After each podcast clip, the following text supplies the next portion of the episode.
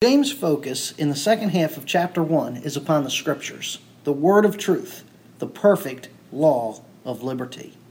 The Word of truth is the implanted seed which produces the new birth. And having received the new birth, we must accept and apply the Word of truth to our lives. Unfortunately, some of James' original readers, and even many today, only go so far with the Word of truth. Hence, James exhorts all of us not just to be hearers, but doers of the word as well. And doing the word means conforming our lives to the perfect law of liberty. Now in James 1 26 to 27, he provides an application of this truth. In doing so, James reveals the difference between genuine or true and false religion. James' point is that true religion is doing God's law. James 1 26 and 27. If anyone thinks himself to be religious, and yet does not bridle his tongue, but deceives his own heart, this man's religion is worthless. Pure and undefiled religion in the sight of our God and Father is this to visit orphans and widows in their distress, and to keep oneself unstained by the world. In verses 26 and 27, James introduces the terms religious and religion. He begins with a first class conditional phrase if anyone thinks. Now, a first class conditional statement or phrase assumes the statement to be true. As such, the if can be translated as since. The anyone refers to James' original readers, Jewish believers. And the verb think dokeo, means to have a settled opinion. In other words, James is writing to believers who believe that they are religious. Now, the term religion, threskia, refers to the worship of a deity.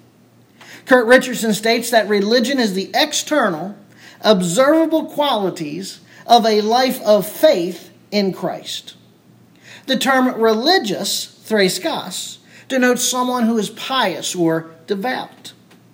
Those who are religious, threskas, live according to a set of divinely prescribed tenets or laws. See, biblical Christianity is a religion because it involves the reverential worship of the one true God. As well, Christians are religious because God has commanded them to walk according to his law. Now, I know it's popular for many of you to say, I've got a relationship and not a religion. James says, you either have a worthless religion or you have a pure and undefiled religion. Now, James' ability to write about religion and religious duty is due to his faithfulness to God's law. Remember, he was known as Jacob or James the Just. As an example of his faithfulness, consider James' response to the false accusations that Paul was teaching the Jews and Gentiles to forsake the law. Acts 21 21 and 24. And they have been told about you, Paul, that you are teaching all the Jews who are among the Gentiles to forsake Moses, i.e., the law. Take them, purify yourselves along with them, pay their expenses, so that they may shave their heads and all will know that there is nothing to the things which have been told about you, but that you yourselves also walk orderly, keeping the law. There, James admonished Paul to join in a purification ceremony for four men who had taken a Nazarite vow and pay their expenses. By doing so, it would demonstrate that Paul was indeed righteous and obedient to God's law. If God's law was annulled, why were James and the elders so concerned by the accusations that Paul was preaching against the law? Evidently, God's law had not been annulled or repealed. So when James refers to religion and being religious, he is speaking with authority. His point is that true or genuine religion is found in obedience to God's perfect law of liberty. As well, then, a lack of obedience to God's law would demonstrate disingenuous religion. As James stated in verse 26 and 27, there is worthless religion and true religion that is pure and undefiled. The term worthless, mataios, in verse 26 means empty, futile, or fruitless. The translators of the Septuagint use the term mataios for idols or idolatry. In other words, some religions are futile and some religious people are fruitless. They're all show and no substance. Their righteousness is nothing more than self righteousness. And all their self righteous living and professions of worship are nothing more than idolatry. The term pure, katharos, in verse 27, means unsoiled or unalloyed. To be pure, katharos, is to be free from moral corruption or unstained by immorality. Undefiled, amiantos, also means to be free from stain or blemish. Together, the phrase pure and undefiled is an idiom for absolute purity. It conveys the idea of chasteness by conforming to a moral code, and in this case, the moral code for believers is the perfect law of liberty, God's law. Now, depending on the context, the phrase pure and undefiled can be translated as acceptable to God or good in God's eyes. So there is a religion that is acceptable to God or good in God's eyes. The idea of being acceptable to God or good in God's eyes resulted in the translation of the Greek preposition para as in the sight of, in the phrase in the sight of our God and Father. The preposition itself means before, as demonstrated in Romans 2:13. For it is not the hearers of the law who are just before para God, but the doers of the law will be justified. The idea of before our God and Father means that true religion must be in conformity to a divine standard, and that standard is God. As God, He evaluates our religious practices, and as a father, He does it with our best interest in mind. And God has revealed His standard in His Word, specifically in the law. Hence, religion that is acceptable in God's sight is free from moral corruption and conforms to God's law. Such religion is true or genuine. Friends, we would do well to examine whether our religion is worthless or true. That is, acceptable in God's sight.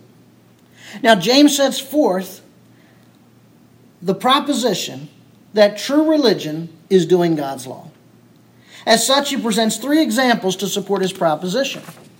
True religion controls the tongue, is concerned for the helpless, and constrains worldliness. These three examples are not the only requirements of true religion. There are many other requirements, but James chooses to focus on these three. Most likely, these three examples were areas which James' original reader struggled. And as such, James focuses the remainder of his epistle on these three examples. In chapter 2, for example, he discusses care for the helpless. In chapter 3, he deals with controlling the tongue. And in chapter 4, he develops the example of constraining worldliness. And by the way, these three examples form the sixth triad that James employs in his epistle. We had the first one in verse 2 three steps to deal with trials. Consider it pure joy when facing trials. Know that the testing of faith produces endurance, and allow endurance to have its perfect result. Verses 3 to 4, we had three results of trials. It purifies our faith, produces patience, and produces maturity.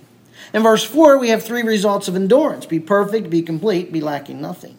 In verse 14 and 15, we have three metaphors about temptations a fishing metaphor, a birth metaphor, and a death metaphor. In verse 19, we had three requirements for accepting the scriptures be quick to hear, be slow to speak, and be slow to anger. And now we have three examples of true religion in verse 25 and 26 control of the tongue, care for the helpless, and consecrate oneself from worldliness. So the first example of true religion is, contro- is by controlling the tongue. Verse 26 If anyone thinks himself to be religious, and yet does not bridle his tongue, but deceives his own heart, this man's religion is worthless. Again, the first example of true religion is by controlling the tongue. James puts forth the example in the negative. A believer who does not bridle his tongue deceives his own heart. Now, the term bridle, chalanagogio, means to govern, direct, or restrain. A bridle, along with a bit, is used to control and direct a horse. Here in James 1:27, he uses the term as a picture for controlling the tongue. Later in James 3:2, he reveals that if one cannot control their tongue, they cannot bridle or control their whole body. Now, there are no other usages of this term in the New Testament, but the bridle is used as a picture of control in the Old Testament. 2 Kings 19:28. Because of your raging against me and because of your arrogance has come to my ears, therefore I will put my hook in your nose and my bridle in your lips, and I will turn you back by the way which you came. Isaiah 30, verse 28 His breath is like an overflowing torrent, which reaches to the neck, to shake the nations back and forth in a sieve, and to put in the jaws of the people the bridle which leads to ruin. That the tongue needs to be bridled typifies the tongue as a wild, uncontrolled horse. The term tongue, glossa, as used by James, however, is not referring to the organ located in one's mouth. Instead, the term tongue, glossa, refers to one's language or speech. The control of one's speech is a major theme of the Old Testament. Proverbs 13:3. The one who guards his mouth preserves his life, the one who opens wide his lips comes to ruin. Proverbs 17, 27 and 28. He who restrains his word has knowledge, and he who has a cool spirit is a man of understanding. Even a fool, when he keeps silent, is considered wise. When he closes his lips, he is considered prudent. Now, James states that the tongue, or one's speech, is to be controlled, not stifled, because not all language is bad. But if you're unsure of what uncontrolled language is, Psalm 34:13 states that it is any speech that is evil or deceitful. Psalm 34:13. Keep your tongue from evil and your lips from speaking deceit. Now to determine whether language is evil, ask the following three questions. 1. Does it blaspheme God? Is what you're saying blasphemous to God? 2. Does it make light of sin? Does it make light of sin? Is what you're saying joking about sin? And three, does it criticize or tear down others? Does it criticize or tear down others? That would be evil speech. Now, by deceitful, many will simply assume that the psalmist is speaking of lies. However, in Matthew chapter 15, verse 8 and 9, Jesus, quoting Isaiah 29 13, stated, This people honor me with their lips, but their heart is far away from me. But in vain they do worship me. Jesus' point is that even if someone has praises or Bible verses coming from their lips, they can be deceitful because they're inwardly tolerating sin. In other words, even though their words sound good, they're actually evil and deceitful. And as a result, their worship or religion is worthless or futile. So, friend, you may not be lying per se, but if one thing's coming out of your mouth and another thing out of your life, guess what? Your words are deceitful. Let me ask you, believer, is what's coming out of your mouth evil or deceitful? See, a believer's inability to control their words means that he deceives his own heart. You know, previously James warned us not to be deceived about God's character, James 1:13 and 16, or to be deceived about the character of God's word, chapter 1 verse 22. Now, we should not be deceived by our own character. The verb deceives, apatao, means to be misled or believe an untruth. This verb is in the present tense denoting an ongoing issue. That these individuals are continually deceiving or misleading themselves implies they are continually failing to control their tongue. Paul used the verb apatao in Ephesians 5 6, warning us not to allow anyone to deceive us with empty words. The term empty, kenos, means vain or worthless. believers can be misled by the vain or worthless words of false teachers. How much worse is it that we would be misled by our own vain or worthless words? Friend, if you refuse to control your language, you've not only deceived yourself about your character, but your religion is worthless. It's futile and it's fruitless. That is, your worship is idolatrous. How many of you partake in worship, assuming you're pleasing God, but in reality, your worship is rejected by God because your speech is out of control?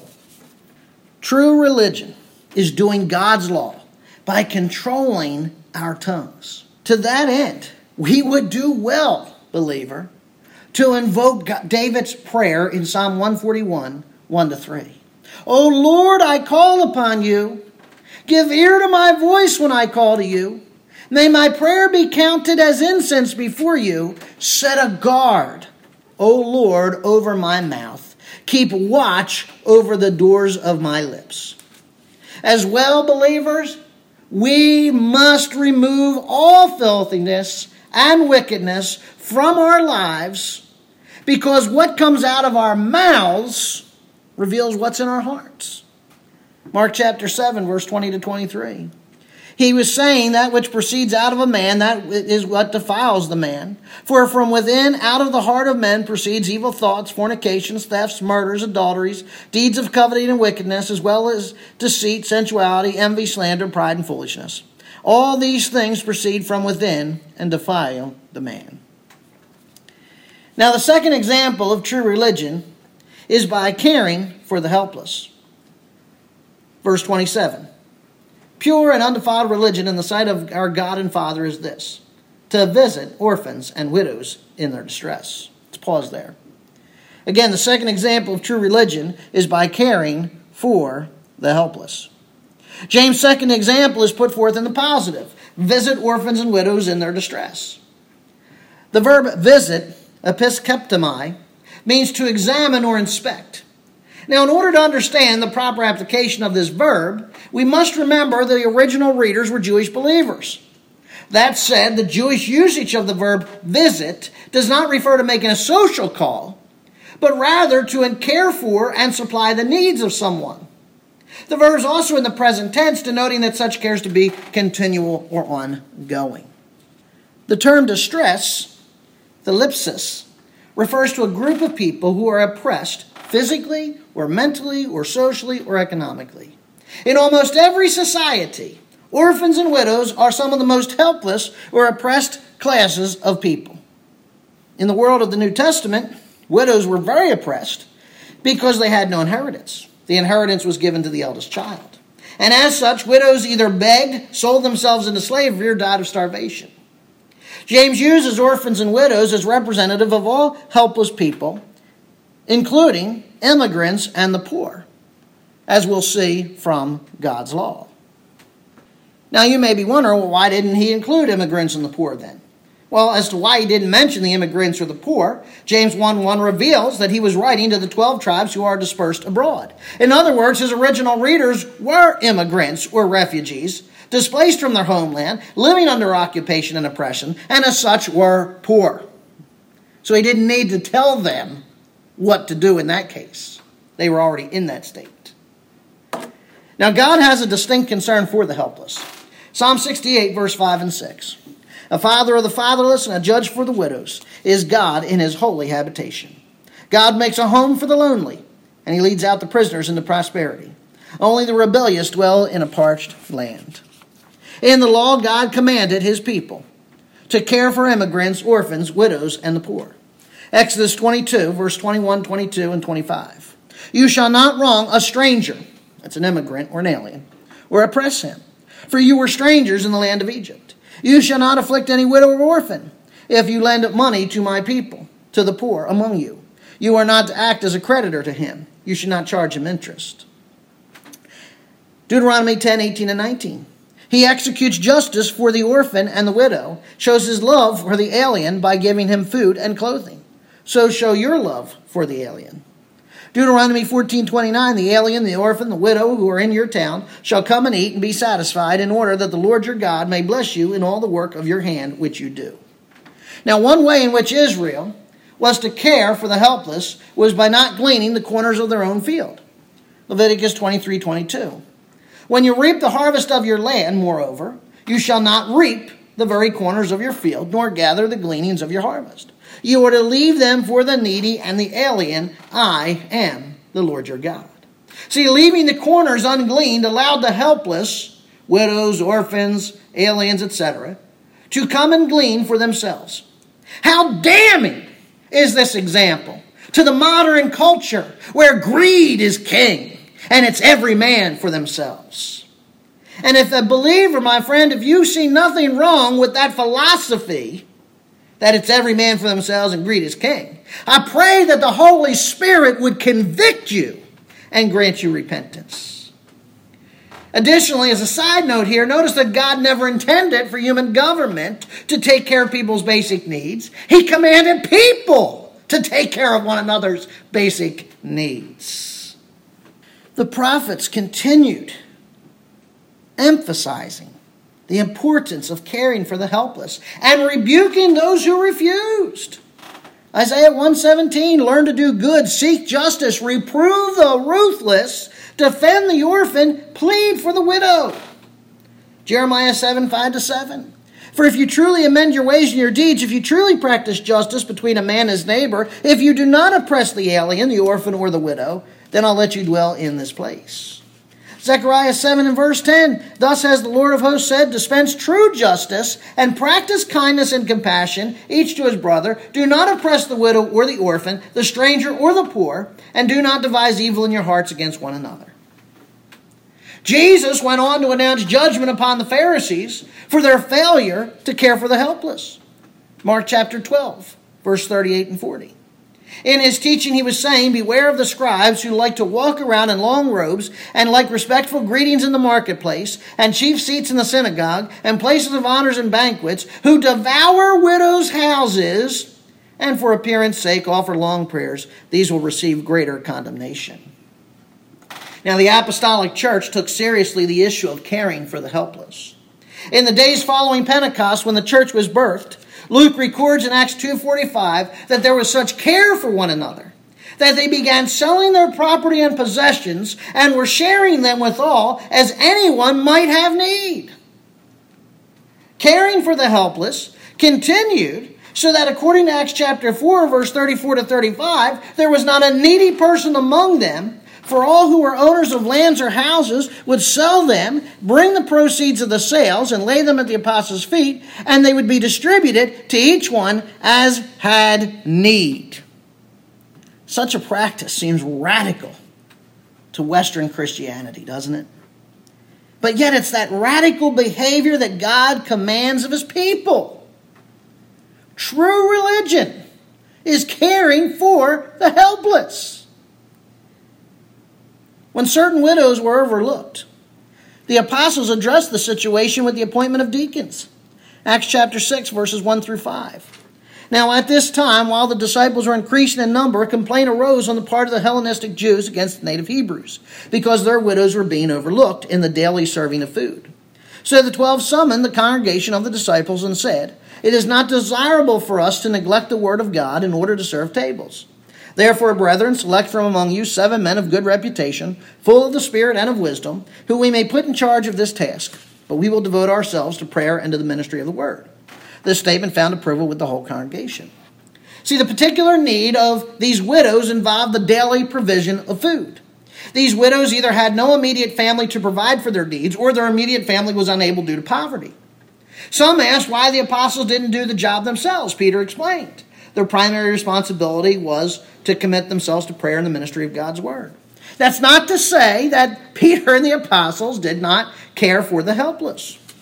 Certainly they did, because they obeyed God's law. But it wasn't their primary task. So they appointed deacons and later deaconesses to help oversee this ministry. and that they oversaw the ministry implies that they were not doing this ministry on their own. In other words, they were leading and directing others in caring for the widow's needs. See, friends, it is ultimately all of us, it's all of our duty to care for the needs of the helpless. First in our family, then in our church, and finally in the world. One or two people cannot shoulder this responsibility on their own. Every believer is to care for the needs of those who, God, who God has placed in their path. And if you fail to care for the helpless, or worse, afflict the helpless, you will receive the anger and wrath of God. Exodus 22, 23 to 24. If you afflict the stranger, the poor, the widow, or the orphan at all, and if he does cry out to me, I will surely hear his cry, and my anger will be kindled, and I will kill you with the sword, and your wives shall become widows, and your children fatherless. Deuteronomy 27 19. Cursed is he who distorts the justice due to an alien, orphan, or widow. Believers, we've got to do some serious soul searching, don't we? James' exhortation to care for the helpless is a call to accountability. Every believer, every one of you, should be caring for the helpless in your path by responding to their genuine needs in Christ's love and the Holy Spirit's power. How often are you guilty of railing against Pastor so and so and Deacon something or other who didn't care about a particular person? I say this before casting the first stone. James admonishes all of us to minister to the genuine needs of others, particularly widows, orphans, or others who are helpless. 1 John 3 16 to 18. We know love by this, that he laid down his life for us, and we ought to lay down our lives for the brethren.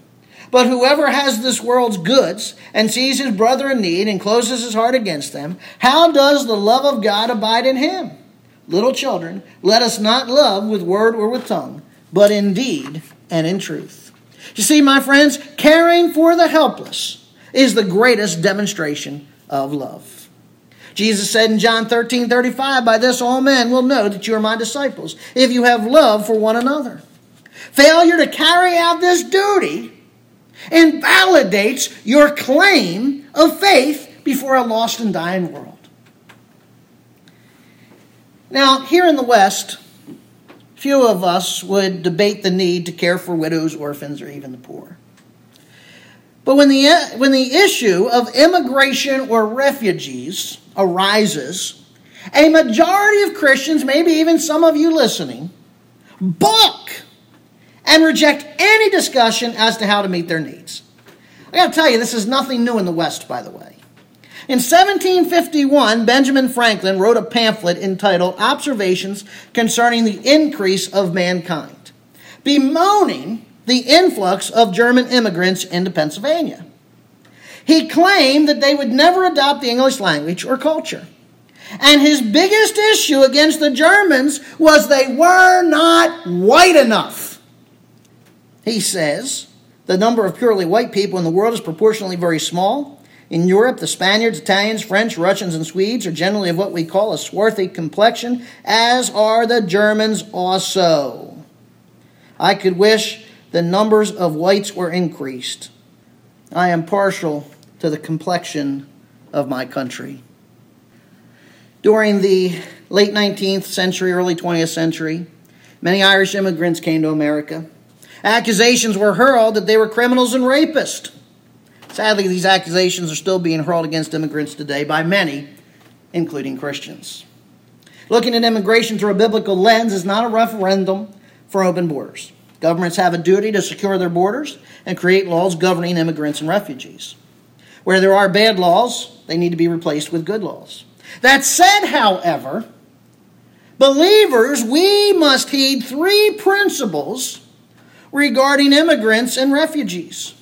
First, we must think biblically about immigrants and refugees.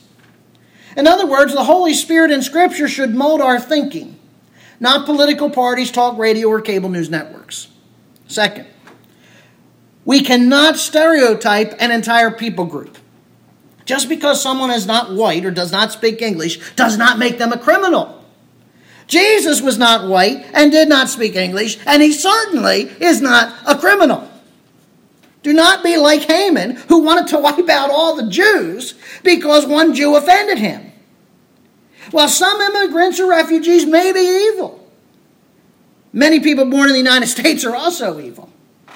All white or black people are not evil because a small percentage are. And as that carries forward, not all immigrants or refugees are evil because of a few. And third, immigrants and refugees are sinners who need the gospel. Believers have been commissioned to go and make disciples of all people groups. Matthew 28 19 and 20. Where would the 21st century church be had the gospel not been given to the immigrants and refugees of the first century?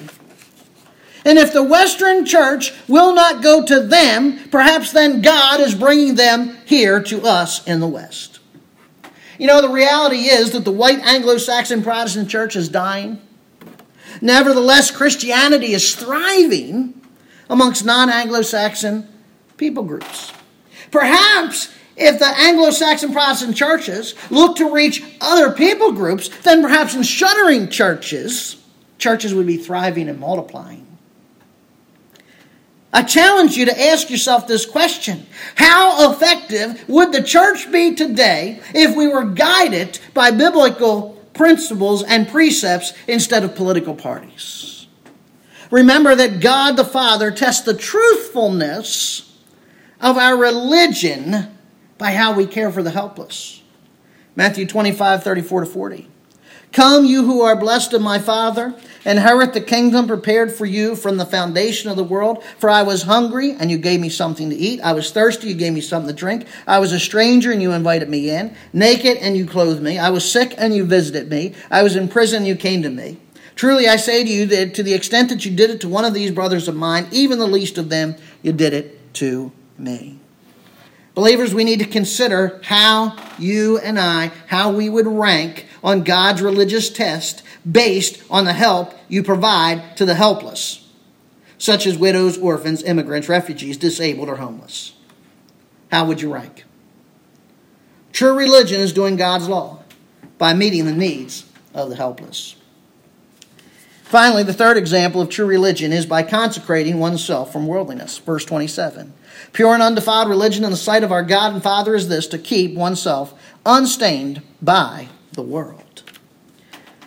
Again, his third example is in the positive. Keep yourself unstained by the world.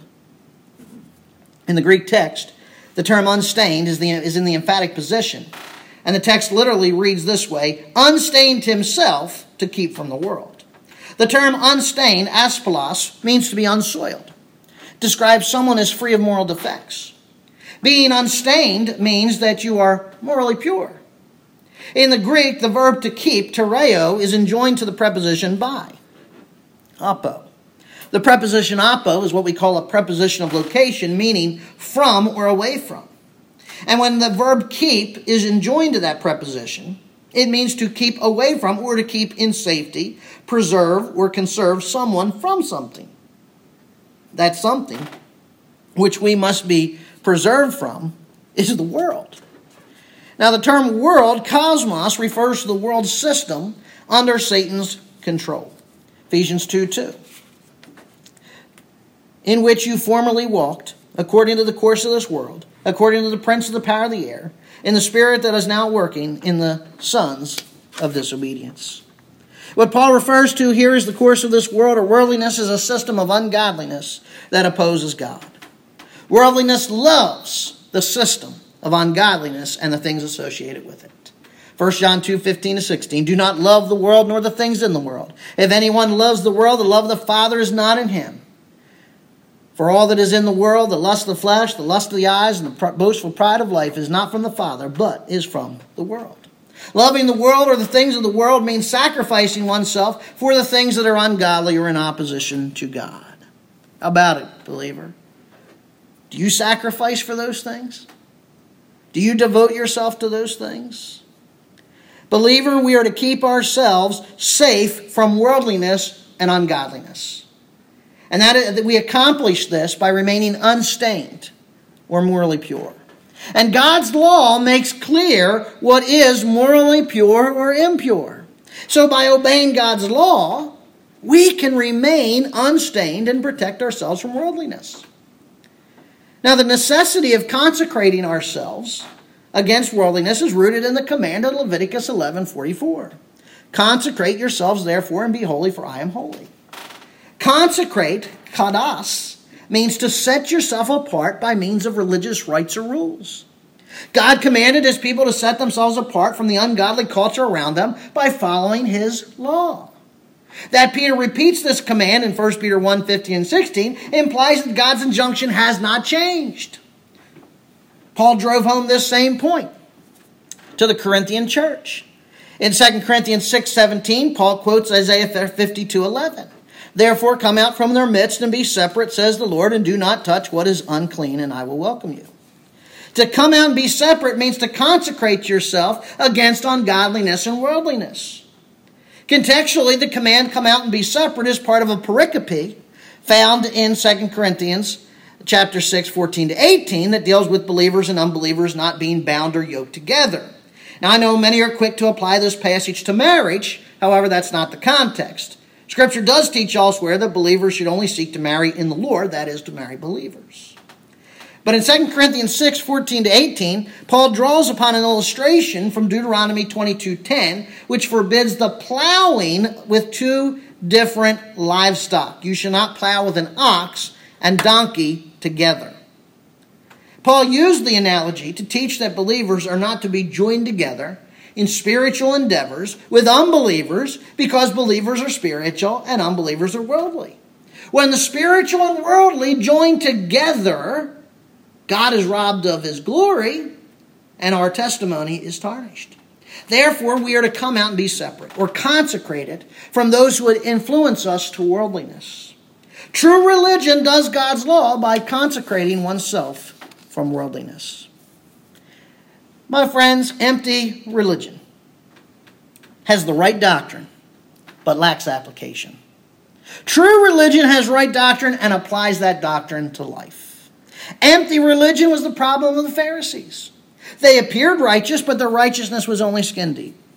That's why Jesus told the disciples that their righteousness had to exceed that of the Pharisees. Matthew 5:20.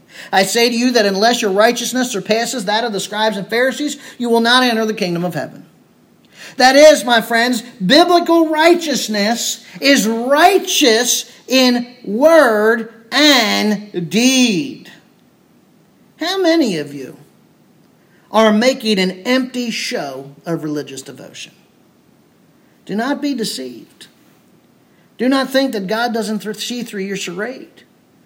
Man, if you can't control your tongue, and if you're not caring for the helpless, and you're not constraining yourself from worldliness, I got news for you. Your religion is empty. Believer, your religion is only true or genuine if you are a doer of God's law. God demands specific actions that confirm the reality of your religiosity. It is not enough to claim to be righteous. God wants to see your righteousness.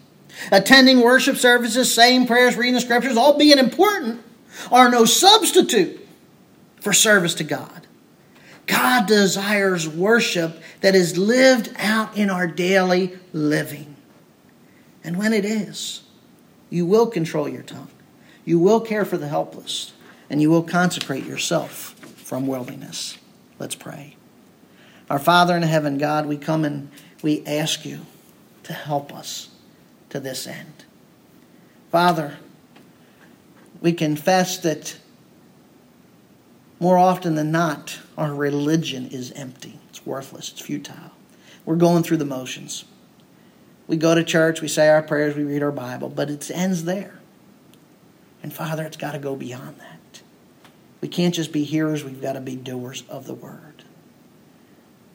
And three areas that James deals with is controlling our tongues, caring for the helpless, and constraining ourselves from worldliness. They were three big issues for the early church, and probably still three very big issues for us today.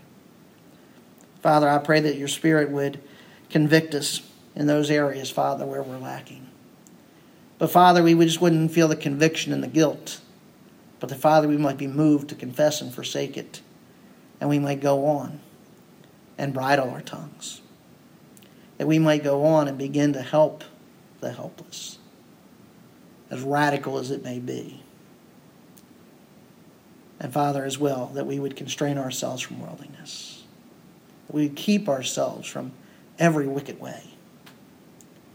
So the world might see us and see, hey, those people are different. May they not see that we're different in word alone, but that we're different indeed. We pray in your Son's precious and holy name. Amen.